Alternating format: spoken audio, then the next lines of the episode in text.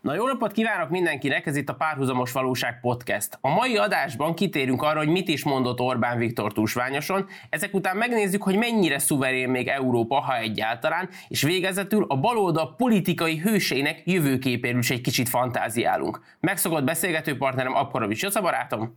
Sziasztok, üdvözlöm a hallgatókat! Én pedig Orbán Gergő vagyok. Nyári szünet után a zene maradt, azonnal indulunk.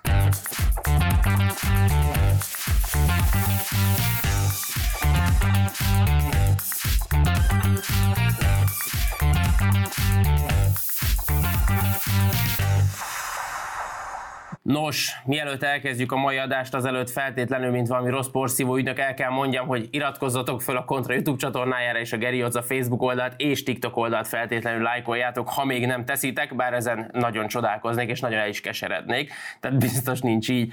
Uh, mik voltak itt az elmúlt időszakban, ugye mi egy kellemes nyaraláson voltunk, vagy legalábbis egy kis szünetet tartottunk, hát közben rengeteg dolog történt, így visszamenőleg már nem foglalkoznánk olyan dolgokkal, amivel mindenki is foglalkozott az elmúlt másfél hétben, viszont Orbán Viktor tusványosan ismét beszédet tartott, aminek voltak megdöbbentőbb fordulatai, voltak olyanok, amik szerintem marha jó víziót adtak, meg, meg voltak olyanok is, amiben az ellenzék bele tudott kötni, és tudta ezt az egészet uh, rugdosni. Ha egy kicsit a beszédet nézzük, és erről beszélünk, hogy mi hangzott el, nekem az első és legkomolyabb dolog az volt, hogy amit politikusnál manapság ritkán látunk, az a fajta önreflexió. Hogy ugye azzal kezdte, hogy amikor három éve itt találkoztunk, akkor nem beszélt erről, erről, erről, erről, erről, és elmondta, hogy hát ezekre ő nem számított.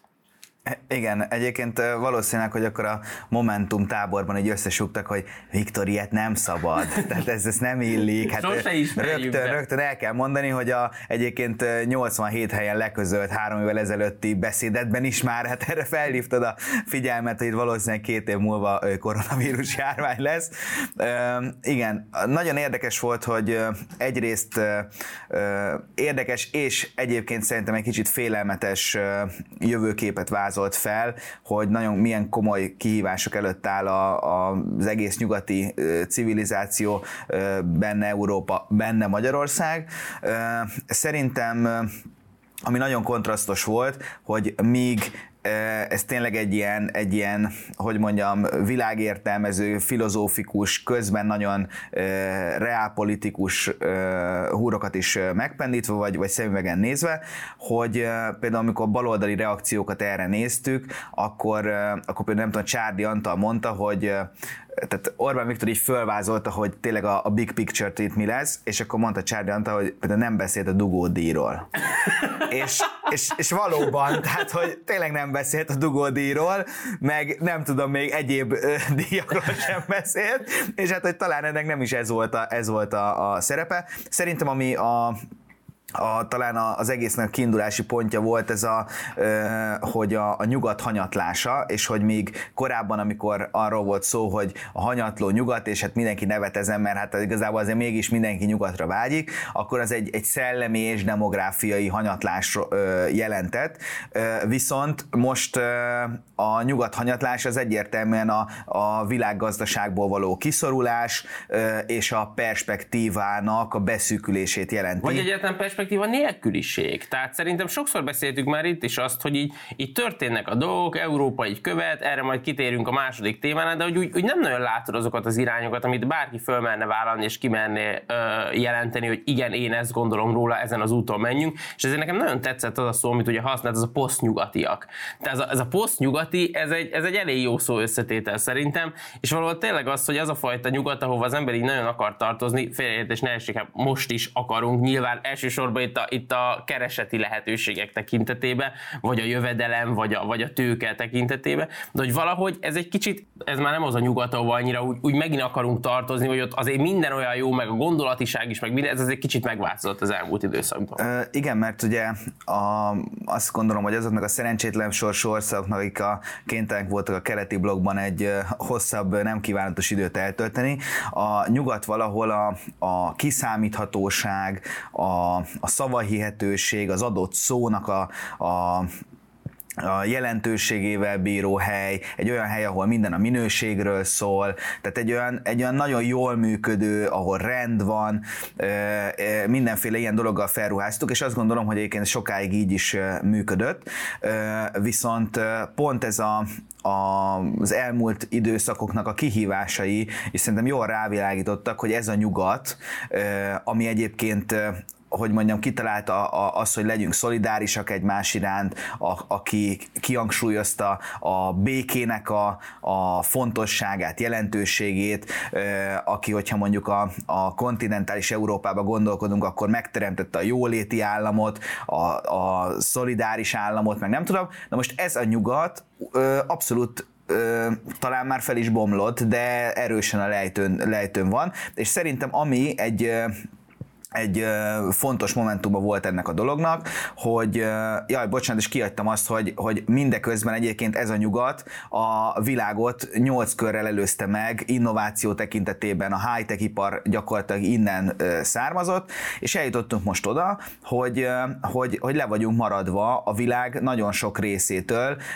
akár csak, hogyha pont ezeket a technológiai dolgokra gondolunk, pedig még belül mindig azt gondoljuk, hogy hát azért mi, még ha nem is mondjuk ki, de hát azért, azért öt körrel okosabbak vagyunk itt gyakorlatilag mindenkinél, és szerintem ami, ami egy nagyon fontos momentuma volt ennek a beszédnek, hogy hogy az az irány, amit mondjuk Nyugat-Európa vett, azzal, hogy elveszítette a, a geopolitikai realitásoknak az ismeretét, meg azt, hogy, hogy tényleg mik a fontos dolgok, és ö, tényleg a, elveszett ezekben a, az ilyen áll-ideológiákban, addig pont a szerencsétlen sors miatt a közép-európai régiónak kénytelen, kénytelenek voltunk valamiféle reálpolitikát folytatni, és az elmúlt, nem tudom, 10-12 évben a, a gazdasági klíma, a nemzetközi konjunktúra is adott volt ahhoz, hogy fejlődni tudjon ez a régió, és ugye Orbán Viktor nem kisebb célt tűzött ki, mint hogy ennek a közép-európai régió lehet az új nyugat, és a a, ugye és ennek jogelődjét hívta ő posztnyugatnak. Igen, amikor, amikor azt mondjuk, hogy a reálpolitika, meg ez az irány, ez azért nagyon fontos, mert ugye eddig beszélgettünk arról, hogy reálpolitika jóba kell lenni a kínaiakkal, az oroszokkal, a nyugattal, Amerikával, és a többi, és a többi. De amikor valóban konfliktusos helyzet van, mint mondjuk most ez az ukrán-orosz háború, akkor, akkor ugye mindenkinek megint hirtelen előjöttek az emóciók, hogy érzelmi alapon próbál dönteni. És ugye ezt elmondta a miniszterelnök is, hogy ugye a lengyelek lengyeleknél volt igazán szembetűnő ez a dolog, és, és főhívta arra a figyelmet, hogy bármennyire is szomorú, meg elkeserítő ez a helyzet, ami történik most Ukrajnába, attól függetlenül az észnek kell diadalmaskodni a szív felett. És egyébként ez tényleg így van, mert a, a, ahogy ő mondta, hogy ez egy szláv-szláv népek, tehát két szláv népnek a háborúja, mi ki akarunk belőle maradni, míg a lengyelek azok gyakorlatilag már benne vannak ebbe a történetben. Igen, na most a lengyelekkel kapcsolatban nekem az egy, hogy mondjam, azt szomorúan néztem, hogy, hogy egy kicsit úgy érzem, hogy elég olcsón feladták ezt a V4-es együttműködést, ami szerintem egy, egy nagyon fontos Igen. pillér volt a tekintetben, hogy mondjuk a Németország, Franciaországgal szemben egy pólust tudjunk képezni Európában. Viszont megmondom őszintén, hogy ha Európa normálisan működne, és a fejekben nem lenne ekkora gond, és tényleg a saját érdekünk mentén működnénk, akkor ez valahogy úgy néz neki, hogy ugye például Lengyelország tekintetében én egyébként még el is tudnám fogadni ezt, hogy ők kicsit emocionálisan közétik meg, mert ha belegondolsz, azért nekik Oroszországgal kapcsolatban a történelmi hagyományok azok azért elég csúfosak, tehát ö, még azt is el tudnám fogadni, azt mondja a lengyel kormány, hogy oké, okay, nyomjuk ész nélkül a szankciókat, mert bár azt tudjuk, hogy amikor azt mondja, azt mondja a Nyugat-Európa, hogy azért kell szankcionálni Oroszországot, hogy abba maradjon az ukrán háború, akkor azt lát láthatóan nem működik. De attól függetlenül egyébként azért a szankciók gyengítik Oroszországot, és mondjuk Lengyelország érezhetné úgy, hogy egy legyengültebb Oroszország az neki személy szerint az egy, az egy jó dolog. De egy normális Európában ilyenkor jönne Németország, aki azt mondja, hogy oké, okay, Lengyelország, értem az érveidet, de azért lánzán spacíren, kiadunk egy-két nyilatkozatot, veletek vagyunk, meg nem tudom, és hát azért szépen mondjuk nem állnánk bele így ö, most egy nagyon csúnya hasonlat jutott eszembe egy, biz, egy bizonyos erdőbe, ahova nem szólt tehát ott szájjal bemenni, és hát az a baj, A bakony? igen, igen, a bőrzsöny. A bőrzsöny, igen, mert tele egy bogárral a szád. Igen, na, és hát jelenleg mi most jó sok bogarat igyekszünk begyűjteni, begyűjteni. ebben a bizonyos bőrzsönyi erdőben. És nekem az volt még egy ilyen elszomorító rész, hogy, hogy talán az elmúlt nem tudom, 5-8-10 évben először az Orbán múlt időben beszélt a V4-ről. És amikor mondta, hogy ez azért működött jól ez együttműködés, stb. az egy kicsit elkeserítő volt, mert, mert hogyha ezt most sikerült tényleg egy ilyen, még azt mondom, hogy nem is a, a, a nyugatnak volt az a cél, hogy szétveri a v valószínűleg valamilyen szinten igen, de ez egy szerencse volt nekik, hogy bejött a, a háború, és ez tudott éket verni gyakorlatilag a, a tagország vagy a résztvevő országok közé. És ez valahol elkeserítő, hogyha ez ezt ö, eredményezi, akkor megint ott fogunk tartani, hogy amikor lemegy a háború, akkor majd újra összeborulnak a vériek, és azt mondják, hogy na jó, most volt két év, vagy egy év, vagy akármi, amikor kicsit utáltuk egymást, de most újra itt az irány. Én nem érzem, és innentől kezdve, amikor arról beszélünk, hogy a, az Európai Unió vezető hatalmainak eddig is gyakorlatilag korlátlan volt a felhatalmazásuk, hogy azt csináltak, amit akartak, lássuk meg például abban a történetben, amikor nem adják meg a nekünk járó forrásokat, mert ők azt mondják, hogy hát szerintünk ez nem demokrácia, vagy szerintünk ez így nincs jól, és nem adjuk meg azt, ami járna. Úgy érzem, hogy ezzel ők kapnak még egy olyan felhatalmazást, amivel már nagyon nehéz lesz bármennyire küzdeni, amivel szembe menni, amit letörni, mert innentől ez azt mondják, hogy gyerekeket védni is szétesett. Itt vagyunk mi. Ö, viszont egy nagyon jó, nagyon jó beszélgetésen ö, hallottam a Gulyás Gergőtől, hogy Hát ti beszélgetetek? Hát így felhívtam, és akkor mondom, hogy csak a, átmennék a, a, tudod, a vasatruhámért, és akkor ő meg elkezdte ezt magat mondani, Ez tudod, és akkor én mondom, jó, oké Gergő, meghallgatlak nyilván, mert egyébként hogy egy jó figura érted, tehát most ha... És FIFA. Most azt mondom, hogy jó, meghallgatom, de akkor fifázzunk is egyet. Egyébként hogy azért ráfér a gyakorlás miniszter úrra, mert hát nem egy túl jó fifás, de hát most mindegy, azért itt ezt a, a korosztálybeli különbségeknek is elkönyvelhetjük értjük.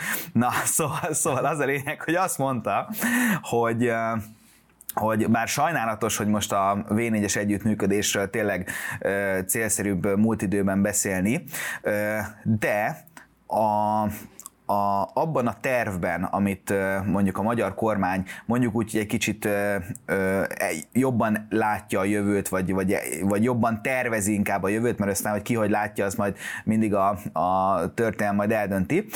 Abban ez a közép-európai integrációnak nagyon fontos lesz az együttműködése, és ennek lesz ugye egy fontos része az, hogy ugye gazdaságilag együtt tudjunk működni, ugye nagyon meglepő, bocsánat ezt a béna átkötésért, és hogy, hogy Magyarország élen jár abban, hogy azokból a régiókból, akik most mondjuk a, a történelmnek talán a szerencsésebb oldalán ö, fekszenek, hogy onnan hozzon befektetőket, és, és ilyen ö, dél-koreai, kínai, indiai cégekkel, ö, próbál, indiai cégektől ö, próbálja minél magasabb ö, hozzáadott értékű munkahelyeket teremteni itthon, és ö, azt mondják, hogy az egy dolog, hogy ők mondjuk Csehország, Lengyelország jelenleg még nem lát, nincs meg nekik ez a vízió, de attól függetlenül, ami ehhez a víziónak a, a létrehozatalához kell, például infrastruktúrális fejlesztéseket, azokat továbbra is erőltessük. Tehát például, hogy mondjuk a vasúti közlekedési, vasúti közlekedés legyen megoldva, az, hogy a, a V4-es nagyvárosok legyenek jó minőségű úthálózattal összekötve, ezt egy kicsit próbáljuk úgy nyomni, mint hogyha most nekünk nem kell egyetérteni, hogy majd a mi közös jövünk hogy lesz, és aztán, hogyha beigazolódik, hogy nekünk ebbe igazunk lett, akkor akkor hip-hop, kész is a rendszer hozzá, és akkor, és akkor meg be is lehet rögtön. Igen, de azért azt sose felejtsük el ilyen esetben, hogy itt, itt nem egymással megyünk, de egymás ellen is küzdünk. Tehát amikor mondjuk egy, egy nagy indiai gyártó azt mondja, hogy hol ö, csináljak egy ö, mondjuk kutatási fejlesztési központot, és azt mondja, hogy valahol Közép-Európába akarok, akkor már nem nagy barátok vagyunk, hogy nem tudom, a cseheknek azt mondjuk, hogy figyelj, a múltkor nálunk volt, most legyen nálatok. Hiszen ugye mindenki a saját állampolgárainak felel meg, vagy kell, hogy megfeleljen, nekik számol el, oda kell, hogy hozzon jó fizető munkákat, stb. Tehát ugye ez azért egy nagyon nehéz kérdés szerintem ebbe ez a gazdasági, mert, mert nyilván Európa az Európáról alkotott jövőképbe együtt kéne menni.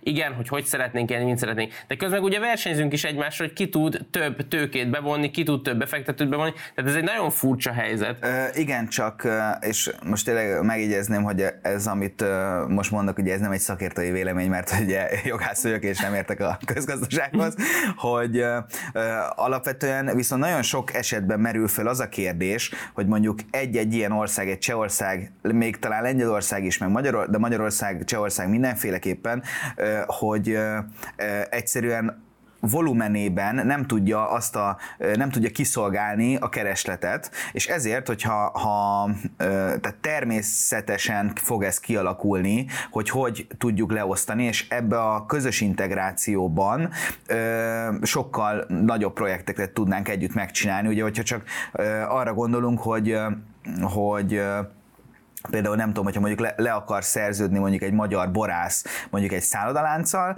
akkor az azért nagyon nehezen tudja ö, ö, lemenedzselni, mert mondják neki, hogy oké, okay, jó a borod, ö, és akkor száll is le egy olyan mennyiséget, amihez pont 17-szer akkora ö, borvidékre lenne szükség, mint ami neki van, és akkor mondja, hogy hát örülök, hogy megkóstoltátok a boromat így ingyen, de talán a legnagyobb üzlet az lesz, hogyha magatokkal visztek 20 palackot. Tehát, hogy, így...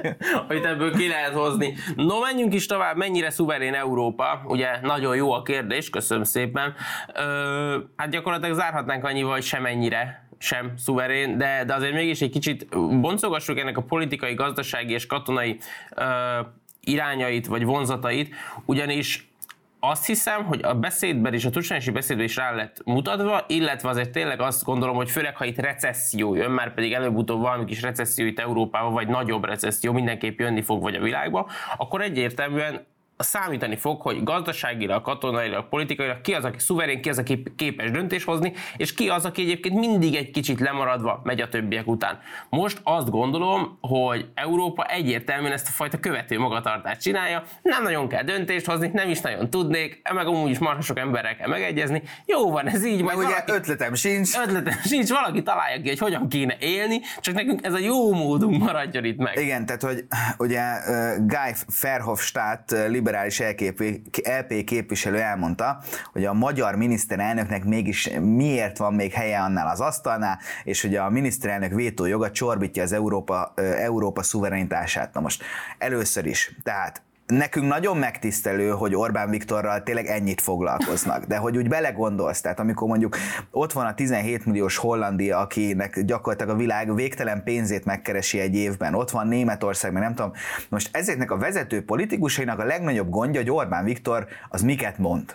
Tehát, hogy azért ez valahol ez valahol, hogy mondjam, ez egy szánalmas dolog. Ja. Tehát, hogy, hogy, hogy tényleg ez a, ö, tehát, tehát normálisan, hogyha ezek hasonló formátum politikusok lennének, akkor, ö, akkor gyakorlatilag megtehetnék azt, hogy tehát így intenek, hogy Szerusz Viktor, ö, most ide most ne ülj, mert most mi beszélgetünk, de hogy persze majd a büfébe iszunk egy kávét, mert hogyha ezek az országok olyan kormányokkal, meg olyan politikusokkal rendelkeznek, amit mondjuk Orbán Viktor itt megcsinál, akkor, akkor Orbán Viktornak gyakorlatilag annyi dolga lenne, hogy föl a vonatra, néha meghúzza egy siút, és akkor örülünk, hogy zakatol az európai gazdaság. Tehát, hogy ez valahol nem normális, egy 10 milliós ország miniszterelnökének kell itt kiabálni, hogy ha ember, itt mindenki hülye. Tehát, hogy, hogy, hogy tényleg, tehát, hogy gondolj bele, Covid válságnak még a következményei nincs, nincsenek megoldva, ahogy ott rögtön az ellátási láncok bezuhantak, tehát erre azóta se találtunk megoldást. Az, hogy mondjuk a Európai Központi Bank azért nem emel ö, kamatot, mert akkor mondjuk így Dél-Európának így kakuk. Tehát, kakuk. Hogy, hogy erre nincs nagy ötlet. Tehát, de, hogy... de igen, de közben Európa foglalkozik az igazán fontos kérdésekkel, mint hogy most legyen óraátállítás, vagy ne legyen. Ah, vagy nem. Ezt állítom neked, hogy ez négy éve, vagy öt éve topik. Én nem tudom, mióta mindig elmondják, hogy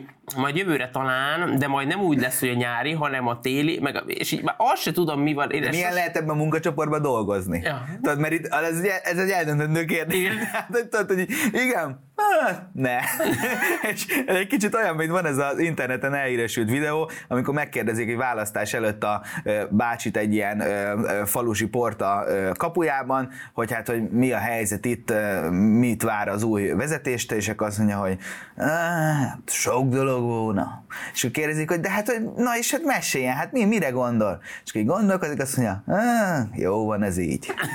Na, egy, egy kicsit most ugyanez van itt az igen, európai fejekben Igen, is igen, meg ebben a munkacsoportban kimondottam valószínűleg, de ha itt a politikai aspektussal kezdjük egy kicsit, hogy, hogy beszélgettünk mi már erről többször, azt hiszem nem a műsorban, a műsoron kívül, tehát ez ilyen kis belsős info, hogy Mármint már az is egy belső hogy amúgy szoktunk beszélgetni. Igen, aki esetleg ezt nem gondolná, hogy volt a Európának komoly problémája az, az európai politikának, elsősorban nyugat-európainak, hogy ahogy egy tanult barátunk mondta, abban különbözik az amerikai rendszert, hogy Amerikában bármi történjék, egy választás után valaki nyer megkapja a felhatalmazását, az ő ötleteit, gondolatait, irányvonalait tudja vinni. Legyen ez demokrata, legyen ez republikánus. Európában viszont onnantól kezdve, hogy gyakorlatilag végtelen mennyiségű párt jut be a parlamentekbe, végtelen mennyiségű ö, koalíciós megállapodásra kényszerül, akár az is, aki nyer, és sokszor nem az dönt, aki nyer, aki szerez mondjuk 20 pár százalékon, hanem mondjuk egy 3-4-5 százalékos olyan pár, aki a mérleg nyelve lesz ebben. Na most innentől kezdve elment az európai politika abba az irányba, hogy nem az embereknek politizálnak, nem őket akarják meggyőzni, mert tudják, hogyha fél év múlva, ott van Olaszország, fél év múlva, egy év múlva választás, gyakorlatilag plusz-minusz pár százaléka mindenki ugyanazt fogja megint kapni, mert beálltak ezek a frontvonalak.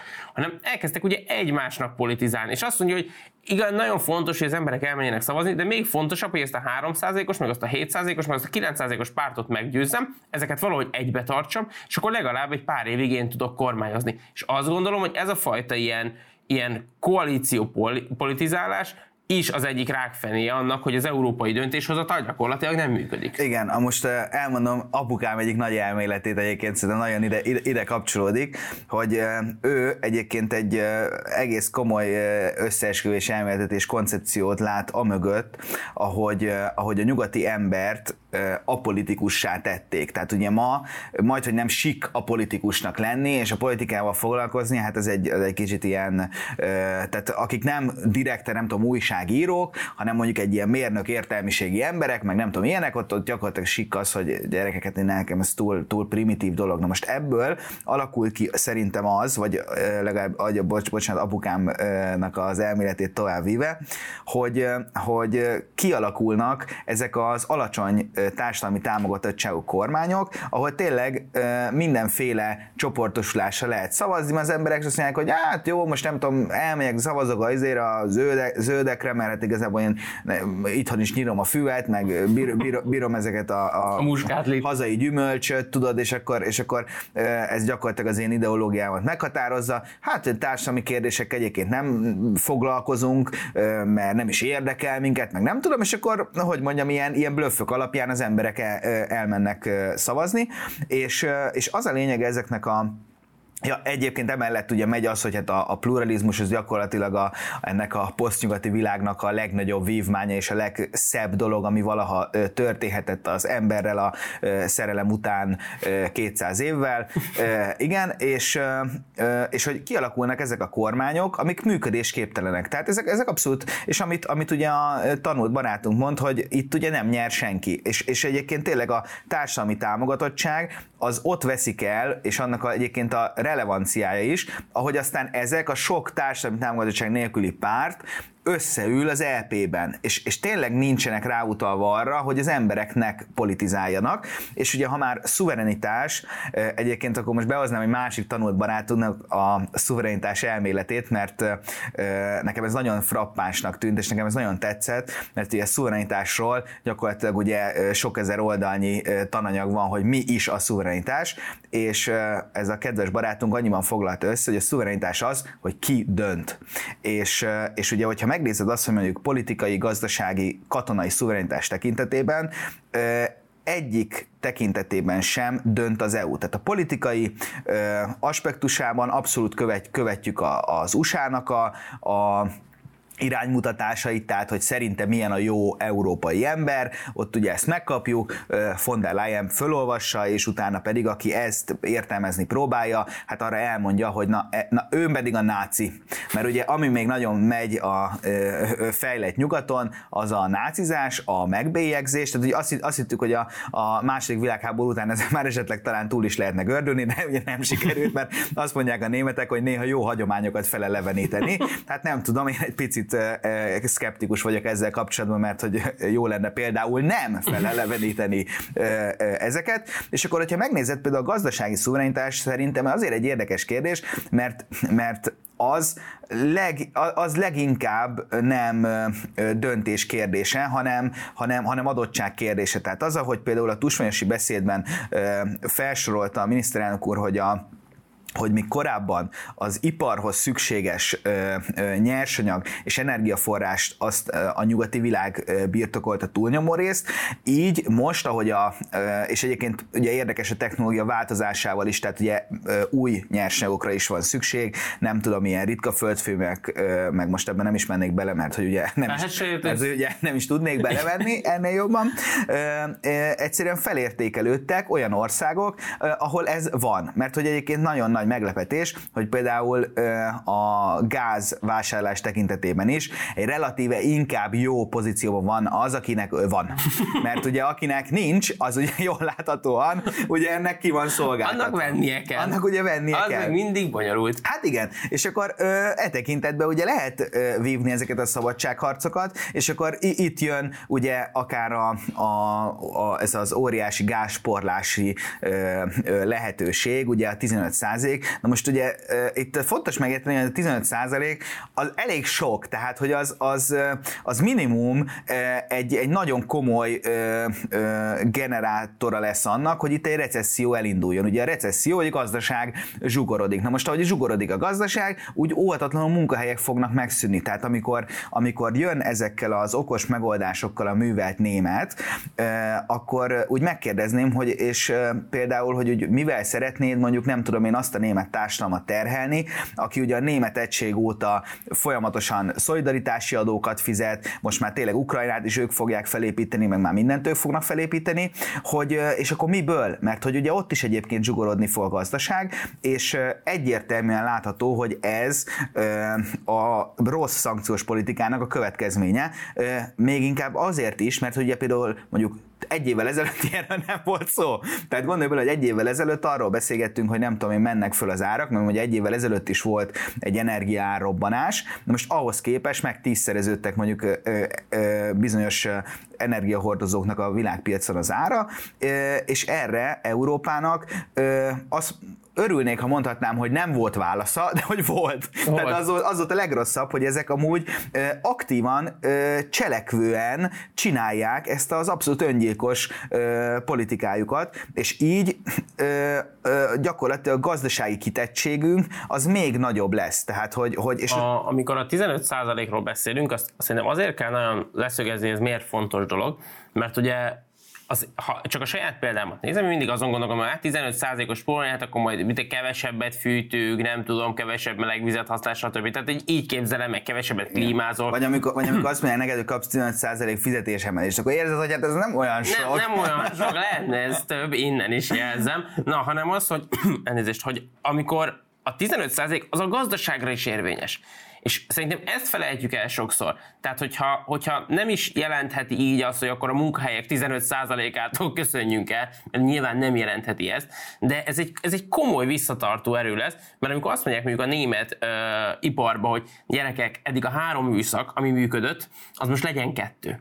Mert ugye így tudjuk biztosítani azt, hogy a rendelkezésre álló gáz, meg kőolaj, az elég lesz. Na, hát az pont azt fogja jelenteni, hogy egy műszak az kuka és akkor lehet nézegetni majd, hogy ugye jó volt, hát maradt nekünk gázunk, meg kőolajunk, hát maradt bátyám, csak ugye nekem meg melóm nincs, amiből ezt megvegyem, tehát hogy innentől hát, kezdve én meg vagyok. Igen, és akkor amikor jönnek ezek a nagy ötletek például a Webertől, hogy tehát ugye hát egyszerűen szolidaritás jegyében szét kell osztani az Unióban az energiahordozókat, hogy tehát öreg, azért, mert te hülye voltál, és neked nincs, azért, hogy mondjam, elveszed azt, ami nekem van, és majd te fogod kitalálni, hogy nekem mennyire is van szükségem. És akkor, hogy mondjam, én azt érzem, hogy itt az egész európai politika, az, az, az szintisztán kimerül egyébként a kommunikáció szintjén. Tehát amikor mondjuk, nem tudom, elmondják, hogy az európai tárazók nagyon jól állnak, mert hát már közelítenek egyébként az ilyenkor kívánatos szinthez, mert most nem akarok hülyeséget mondani, de mondjuk nem tudom, 18 százalék. És akkor, és akkor hát 18 százalék, ennyinek kell lenni, oké, és akkor így utána így hallgatok egy ilyen energetikai szakértőt, és akkor mondja, hogy, hogy nem, tehát a 18 százalék az igaz, hogy az egy kijelölt cél, csak hogy nem a tározói kapacitásnak kell a 18 százaléka, hanem a szükségletednek kellene a 18 százalékát tároznod, ami azt jelenteni, hogy mondjuk nem tudom, a tározóid 70%-a van feltöltve. És akkor így azt érzem, hogy na most egy, vagy lehet, hogy mondjuk von der Leyen ezt nem tudja. Na most ez egy gond lenne.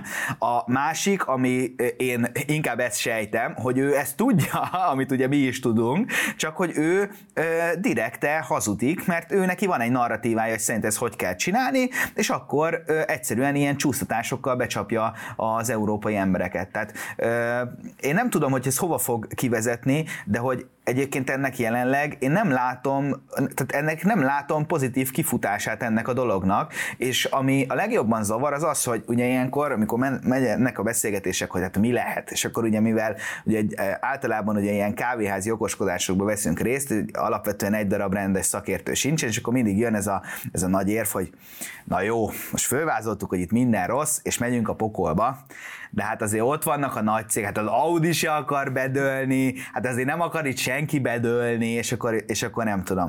És nekem az a félelmem, vagy, vagy, vagy nekem az a rossz érzésem van, hogy nem számolunk azzal, hogy egyébként itt vannak olyan szereplők, akik nem bánnák, ha bedőlne az európai ö, ö, gazdaság, mert hogy ugye ahol bedől egy gazdaság, ott azt újjá is kell építeni. Ahol pedig építkezés van, ott hitelezni hát kell. Új éles sarjad a romokon, tehát csak hogy jó kell odaérni, tehát jó, jókor jól kell odaérni. Azt gondolom, hogy ez a fajta gondolatiság, vagy gondolat nélküliség békeidőben prosperáló világgazdaságban ez elmegy. Tehát ezzel le tudsz húzni. Szinte mindegy, gond nélkül le tudod hozni. Kicsit fontoskodsz, kicsit megmondod, kicsit nagyon látványosan szállsz egy autóban, nagy készfogások, nagy puszik, stb.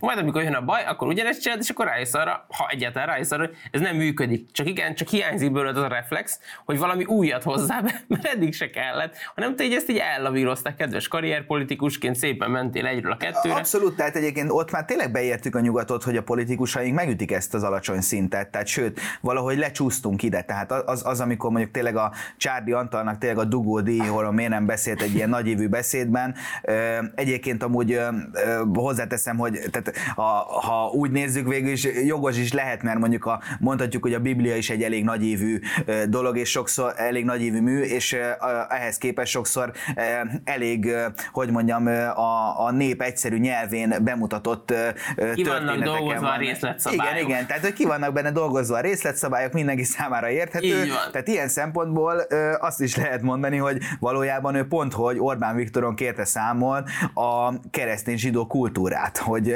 igen, csak azon a... egy nagy kódexre vágyott ott rögtön. Kezdje el megírni, hogy amikor azt mondod, elértük a nyugat-európai politikusok szintjét itt a hazai politikai elit körében, és ezzel rá is vezetném a harmadik és egyben záró témánkra, hogy hogy azért ezek a baloldali politikai hősök, gondolok itt ugye Fekete Győr Andrásra, aki, aki tényleg olyan vadú posztol meg mindig, mint hogyha lenne bármiféle fajta célja, és egyébként Jakab Péter is, akinek most ugye megnéztük, hogy tényleg sok követője van, 420 ezeret mondtál. 420 ezer, igen. Igen, az, az vagány, hát innen is marha irigyek vagyunk, Igen. de nem is ez a lényeg, hanem hogy azért ő... Egyébként amúgy neki már nem is politizálnia kéne, hanem ennyi követő elkezdve valamilyen diétás tudsz ráállni, pontosan, óriásit menne pontosan. egyébként. Meg egy kis vizes porszívó, meg tudod, egy kis azt mondja, hogy na gyerekek, egy bukott politikus Nespresso-t iszik szóval óriásit menne. Igen. Vagy egy tegnapi képen volt, vagy tegnap előtti, nem tudom, hogy tárcsázás előtt, vagy ment ki tárcsázni, jó mondom, igen, igen, igen, igen, igen, és akkor akkor lehetne, hogy tárcsázás előtt mindig egy finom lattéval indítok. Ó, oh, egy kis beauty influencer.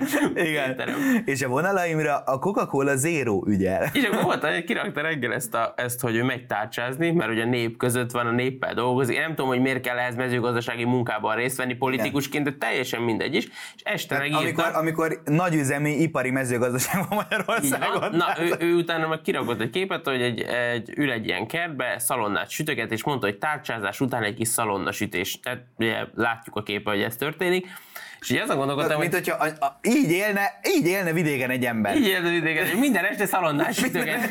minden este szalonnás sütöget, nem így. Így ez így működik. És akkor az volt nekem a csúcs, hogy, hogy így hány, és látod a családot, hogy néznek bele a kamerába, és hogy ez mit keres itt? Tehát ezt a faszit kihívta ide. Tehát itt egész egyszerűen ez egy normális család, aki már régen nézni a barátok között felvételről az RTL moston, vagy nem tudom hol, de itt nem lehet, mert hogy itt egész szalonnát kell és akkor, és akkor most gondolj bele, hogy e- ehhez képest mondjuk Orbán Viktor itt fölvázolja, hogy itt merre csörög a dió, és akkor mit mond az a ellenzéki szimpatizáns? Miért nincs vita? Tudod, és így, öreg, miről? Tehát, hogy most komoly, komolyan mondom, tehát, hogy, és, és én egyébként, tehát, hogy nekem az a legmegdöbbentőbb, hogy mondjuk amikor, ö, tehát én lennék mondjuk a Fekete Győr András, és ö, mondjuk végig hallgatnám, mert nyilván ők is megnézték Orbán Viktor tusfanyosi beszédét, Hát úgy, úgy ezért fölmerülne bennem, hogy nekem biztos ez a pályám, tehát hogy, hogy tényleg ezt kéne csinálnom, vagy hogy, hogy és, és akkor ö, én, én, én elfogadok sok mindent, mint amit beszélgettünk korábban mondjuk a, a Orbán kormányoknak mondjuk a szociálpolitikára. Én elfogadom, hogy biztos van ennél jobb szociálpolitika, de hogy tehát akkor, akkor ezt miért nem mutatják be? Tehát vannak, vannak szociál, magukat szociáldemokratának nevező politikusaink, aki mondjuk egy ilyen nagyívű beszéden számon kéri a dugódíjat. És akkor így kérdezném, hogy, tehát hogy, hogy ez most komoly, tehát hogy ez egy vicc, tehát hogy te szórakozol velem, tehát hogy, és hogy, hogy ne, ne, nem értem azt, hogy ezek az emberek ö, ö, igazából, most hogy mondjam, értem, tehát nyilván ő ebből megél, sokkal jobban megél Na ez, na ez egy nagyon fontos de dolog. Hogy, de hogy valahol elkeserítő, tehát ez a, ez a mondani való nélküliség. Igen, de ez egy nagyon fontos dolog, hogy ebből ő megél. És ebből azáltal, hogy ő megél, ő szeretne még négy évig, meg még négy évig, meg még négy évig megélni, úgyis ha nem frakcióvezető, nem pártelnök, akár. Mert ezeket az ambícióktól ezeket el lehet köszönni. Viszont egész egyszerűen az, hogy, hogy neki ezek a like vadászatok, ezek pont annyira jön, neve még a köztudatban maradjon. Hát a múltkor néztem, mert itt jelezted, hogy nézzem meg ennek a két ö, embernek a Facebook oldalát, és akkor néztem a, a Fekete Győr bandítónál is, hogy tényleg olyanok vannak, hogy ti láttatok nemzeti konzultációt a kata megszüntetésről és amit a csökkentés elvételéről? És akkor alatt egy nagybetűvel, én sem. Az igen, és akkor így nézed, hogy ó, te, ó, te csak nem a diák önkormányzat elnöke szeretnél lenni, és hogy, tehát, hogy komolyan mondom, hogy meghallgattam most fókuszcsoport Ádámnak a, a, nem is tudom mi volt, hogy összedől a Orbáni tákolmány, vagy valami ilyesmi volt. És akkor hallgatom, nyilván egy nagyon sok szerintem csúsztatás, ferdítés, ami egyébként tehát, egy axiómaként közli, ami egyébként szerintem egyáltalán nincs itt, de most nem is ebben mennék bele, hanem azt mondja, hogy ez a kata, ez egy tök jó dolog volt arra, hogy, hogy egy induló vállalkozás kis adminisztrációs teherrel, relatíve ingyen, alacsony adóterhekkel el tudjon indulni, és hogy ő azt csinálta volna vele, hogy mondjuk egy két-három évre megengedte volna, hogy az eredeti szabályokkal működjön egy ilyen cég. Na most ez egy olyan dolog, amin egy el lehet gondolkozni. Tehát, hogy ez így, hogy elmondja, ez egy értelmes gondolatnak tűnik, mint ahogy egyébként másik oldalról én pont ugyanilyen kritikát is fogalmaztam a Katával szemben, hogy mondjuk van egy ismerősöm, aki e, ilyen vágó operatőrként dolgozik, e, gyakorlatilag e, korlátlanul kimaxolja a katáját, és akkor most vett mondjuk egy kabriót belőle. És akkor, hogy mondjam szóval, hogy hogy az, szóval meg én azt gondoltam, ugye ez a fordított logikája, amit a fókuszcsoport Ádám mondott, hogy ő valójában már túllépte ezt a katának a, a kereteit, tehát hogy ő, ő azt nem értette meg, mondjuk ez az ismerősöm, hogy ő neki nem egy kabriót kellett volna vennie, hanem neki át kellett volna lépni egy olyan vállalkozási formába, amit egyébként valójában az ő ereje már képvisel. Na most ehhez képest ugye nem vette ki a részét a közterv viselésből, hanem hát ugye inkább ezt a könnyebb utat választottam. De nem sokkal jobb. Amit hozzáteszek, sokkal jobb, hogy én kabrió. nem fogom emiatt elítélni, mert ugye gyakorlatilag a Schiffer András az egyetlen olyan ember, akitől ezt hallottam, hogy ő nem értett egyet a katázással, és amikor ö, visszaadta a mandátumát és elkezdett ügyvédként dolgozni, mondta, hogy az első évében 200 ezer forintokat tudott havonta kiszámlázni, és azt sem katával tette, mert nem ért vele egyet. Na most azt mondom, hogy azt Schiffer Andrásnak jár párataps, mert ez egy vagány dolog volt, de én ezért nem rónám meg mondjuk ezt a, az ismerősemet, viszont, hogy mondjam, fókuszcsoport Ádám már így is bőven túllépte az ellenzék elmúlt két hetének az összteljesítményét, mert hogy egy darab értelmes dolog, és tudod, amikor, amikor hogy mondjam, a, azok a politikusok, akik egyébként nem szavazták meg, és nem értettek vele egyet, majd most sem jönnek elő egy alternatívával, és, és ilyenkor látszik az, hogy azért, mert igazából nem gondolnak erről semmit. És, és ugye ezek olyan dolgok, amikor hogy mondjam, a, a rezsicsökkentés kérdés is pontosan, pontosan ugyanilyen, hogy az Orbán kormánynak a gazdaság politikája mögött mindig van egy társadalompolitikai alap, amiből következnek ezek a lépések. Na most ez a, ezeknél a baloldali arcoknál gyakorlatilag csak arról szólnak, hogy szeretnének olcsó lájkokat szerválni a, a Facebookon, ezért kiírnak, hogy mondjam, olyan jelentős mondatokat, mint hogy most ezt én találom ki, de körülbelül lesz, hogy jó van ez így, miniszterelnök úr, és akkor erre jönnek, mert hát mindenki tudja, hogy hát nincs jól, mert hát a jól lenne, hát az nem ilyen lenne. Kirak a Jakab is egy képet, hogy körülbelül ilyen dumák, hogy Orbán retteg, érkezünk. Ö, mi van? Nála is le fogsz ülni és sütöget szalonnát, vagy, meg, vagy pattint ez egy sört a kertbe? Meg, meg tudod, tehát Fekete Győr András borító képén a következő szöveg, veletek, köztetek, értetek. És hogy már, tehát, hogy már látom, hogy erre mondjuk elment négy munkanap, ahogy ezt kitalálták, mert ez, ez, ez körülbelül ö, hasonlóan működhetett, mint az a EU-ban az a munkacsoport, aki az óra átállításért felel, ö, vagy a NASA-nál az a munkacsoport, akik az űrlényekkel való kapcsolódásért felelnek, tehát hogy relatíve ugye, és hogy, hogy veletek köztetek értetek, és egy kép, ahol csillogó szemmel kezet fog, és hogy tehát itt egy alapvető ö, azt gondolom, hogy ilyen tájékozódási pontvesztés történt. Tehát, hogy, hogy ők úgy képzelik el ezt a közteteket, hogy én, aki nyilván az emberek itt vannak, én pedig nyilván itt vagyok. De ez tőlem akkora dolog, hogy én lemegyek, és akkor ott álljon egy-két ember, akivel így kezet fogok. Igen. És hogy így, hogy így ember, tehát ez nem, nem azt jelenti a köztetek, hogy te így leszállsz közénk, hanem azt jelenti, hogy így az életben élsz, meg vannak az életben így ismerőség, akik így nem tudom, elmesélnek neked dolgokat, és én pont azt, azt hiányolom, hogy ők azon gondolkozzanak, hogy ez a köztetek és az értetek, ez így a cselekvésben mit jelent, mert ugye az egy nagyon fontos dolog, hogy a politikai ö, gondolkodásból, ha nem következik cselekvés, és szerintem az Orbán Viktor beszéde például ebben nagyon jó, hogy ő mindig, amikor fölvázol egy víziót, mindig mellé rakja a cselekvési tervet, hogy ebből, amit mondok, mi következik. Na most a Fekete Győr Andrásékból pedig soha nem következik semmi, nincsen cselekvési terv, egyébként amit megállapít sem készített cselekvésre, na most ezt, ez, ez egy nettó kávéházi okoskodás. Tehát, hogy, de, de nem, tehát hogy valahol tényleg ezt de. gondolom, hogy a, a, a... Jó pofa hobbi politizálás. Ez egy, és, és most belegondolsz, hogy mondjuk egy, egy Fekete Győr András, aki ö, ugye Jaj, hát ez a kis, ez a kis hamis, hát én még most nézem, hogy még itt a, a rövid áttekintésben úgy írja a névjegyében, hogy Momentum mozgalom alapító és parlamenti frakcióvezetője. Hát azért, azért bandító, azért ti lehet frissíteni. azért egy kis lódítás. Rossz. Nem tudom, hogy még lehet fönn van a Tinderen, és az mondja, hogy egy kicsit így azért vagánykodunk. Ezzel még tud vagánykodni. Igen, és hogy gondolj bele, hogy tehát ugye már leszették, nem pártelnök, már nem is frakcióvezető. Ö, alapvetően ö, végtelen szabad ideje van, egyébként listára jutott be, tehát hogy így, így a, foglalkozhatna azzal, hogy még nem tudom én, hetente egy valamire való publikációt kiad. Tehát, hogy heti egy, érted? Tehát, hogy nem is kellene ez, de ehhez képest ő fölül, és, vagy, vagy fölül, vagy nem is tudom, fölül az ágyából, és akkor, és akkor én hülyeségeket írogat ki a Facebookra, hogy, hogy nem tudom én, a Orbán Viktor az egy hülye, és akkor ő, ő meg hát okos. Ez, de ő ezzel, ő ezzel gyakorlatilag megvan, de ez nagyon szépen kellett ezt a történetet. Tusványossal kezdjük, tusványossal fejezzük be, vízió és vízió nélküliség, szerintem ez nagyon szép volt.